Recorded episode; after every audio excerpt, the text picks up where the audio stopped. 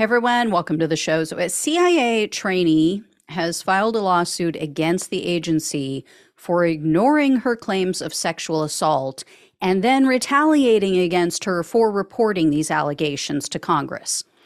The plaintiff, who's referred to only as Jane Doe, says that she was attacked on July 13th of 2022. This happened at CIA headquarters in Langley, Virginia. The woman is apparently hard of hearing, and she says that a male trainee snuck up behind her. She was in the stairwell, and he wrapped a scarf around her neck and he started to choke her with it. Then she said he made lewd comments, and then he tried to forcibly kiss her on the mouth. The legal complaint says that she fought him off. She started to run, and then he tried to wrap the scarf around her neck again um, she then got away from him again. He followed her to her office, grabbed her, and forcibly kissed her. An assault by anyone's standards, right? Except for maybe a rapist.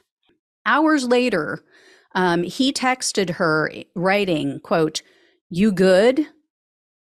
And then she reports that prior to the attack, he sent her numerous obscene messages so he had been already harassing her, stalking her prior to this attack. Well, when Jane Doe reported this assault, she was warned that, quote, reporting the attack to any law enforcement organization or receiving necessary mental health care would cause her to suffer negative career impacts at CIA, force her to consider a different career and even make her a counterintelligence threat. The CIA eventually told Doe, "Oh, you know, this this wasn't really an assault. This doesn't violate our CIA policy." And then she was warned again that if she reported her allegations to any authorities, to the police, she, quote, must protect her and her assailant's CIA affiliation or else commit a potentially career ending security violation.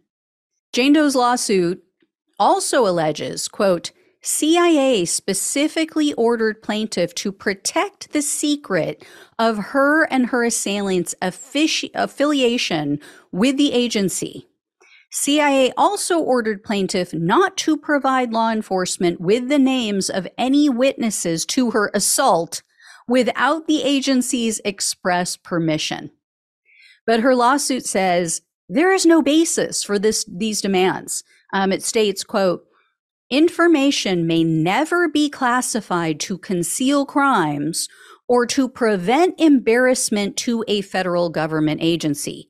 No exceptions to these laws exist that exempt CIA. And the victim repeatedly told her superiors I don't feel safe. She told them in writing, quote, I have had to devise my own safety plan. So she had other people helping her, presumably walking her to her vehicle or whatever. Um, so ultimately, the victim went to the authorities. She said, Screw this. You guys aren't going to help me. You're not going to protect me. I am going to report it. So she reported it at the end of 2022, and her attacker guess what? Was convicted of assault and battery. Yet, even after the conviction of this guy, the CIA warned her that, quote, there would be consequences if she spoke with the House committee that was investigating sexual assaults within the CIA. Once again, she chose to ignore these warnings. Luckily, uh, you know, good for her. And she did testify before the House Select Committee that had been established. For that, she was retaliated against with what she claims to be investigations into false allegations. They tried to say that she committed acts of, quote, um, time and attendance fraud. And Jane Doe also says that the CIA downgraded her performance evaluation. So she was a great employee until she reported this stuff, and then she wasn't and they lied and they tried to scare her by telling her that the Associated Press was planning to print her name in a story about the attacker. So they said, "Oh, you know, you might want not want to talk because they're going to put your name in there." But her attorney spoke with the AP and they confirmed they never did that. They repeatedly assured the CIA the total opposite. They said they would never print the name of a sexual assault victim unless that victim had given them permission. And here's the most horrific part of the story. I mean, it's I shouldn't say that. The most horrific part is that she was assaulted. But close second is that he, this convicted assaulter, is still working for the CIA. He still holds a security clearance. Now, the CIA maintains they handled everything by the book, but this woman, like I mentioned, she is far from the only CIA sexual assault victim who's been ignored, silenced, retaliated against. Um, in fact, in May of this year, The Intercept had published an article about allegations of dozens of other female CIA employees who had filed appeals with the Equal Employment Opportunity Commission after they had their claims of assault swept under the rug. So the EEOC, that is the office within the CIA that's responsible for investigating all of this stuff and then adjudicating it, getting rid of these people. Well, the Intercept found they had repeatedly overturned rulings, they had repeatedly intimidated victims, and they had allowed allegations to expire because they have a 45 day statute of limitations. Complete and utter bullshit. The Washington, D.C. Uh, discrimination and harassment attorney told the Intercept, quote, in the intelligence community, Victims of sexual harassment face a constant concern of the agency revoking their security clearance or abandoning them. These are mostly women. They are overseas. They are undercover. They are not using their real names. They are alone and isolated and don't have family or friends with them. It's easy for managers to threaten and intimidate in these kinds of situations. And then another attorney representing three alleged victims says that the CIA's Office of Equal Employment Opportunity, that E, e um, yeah, what is it? O O E E C or whatever. I forget. Anyway, whatever their acronym is. Um, it, he said that it has quote been a mechanism for deflection and interference.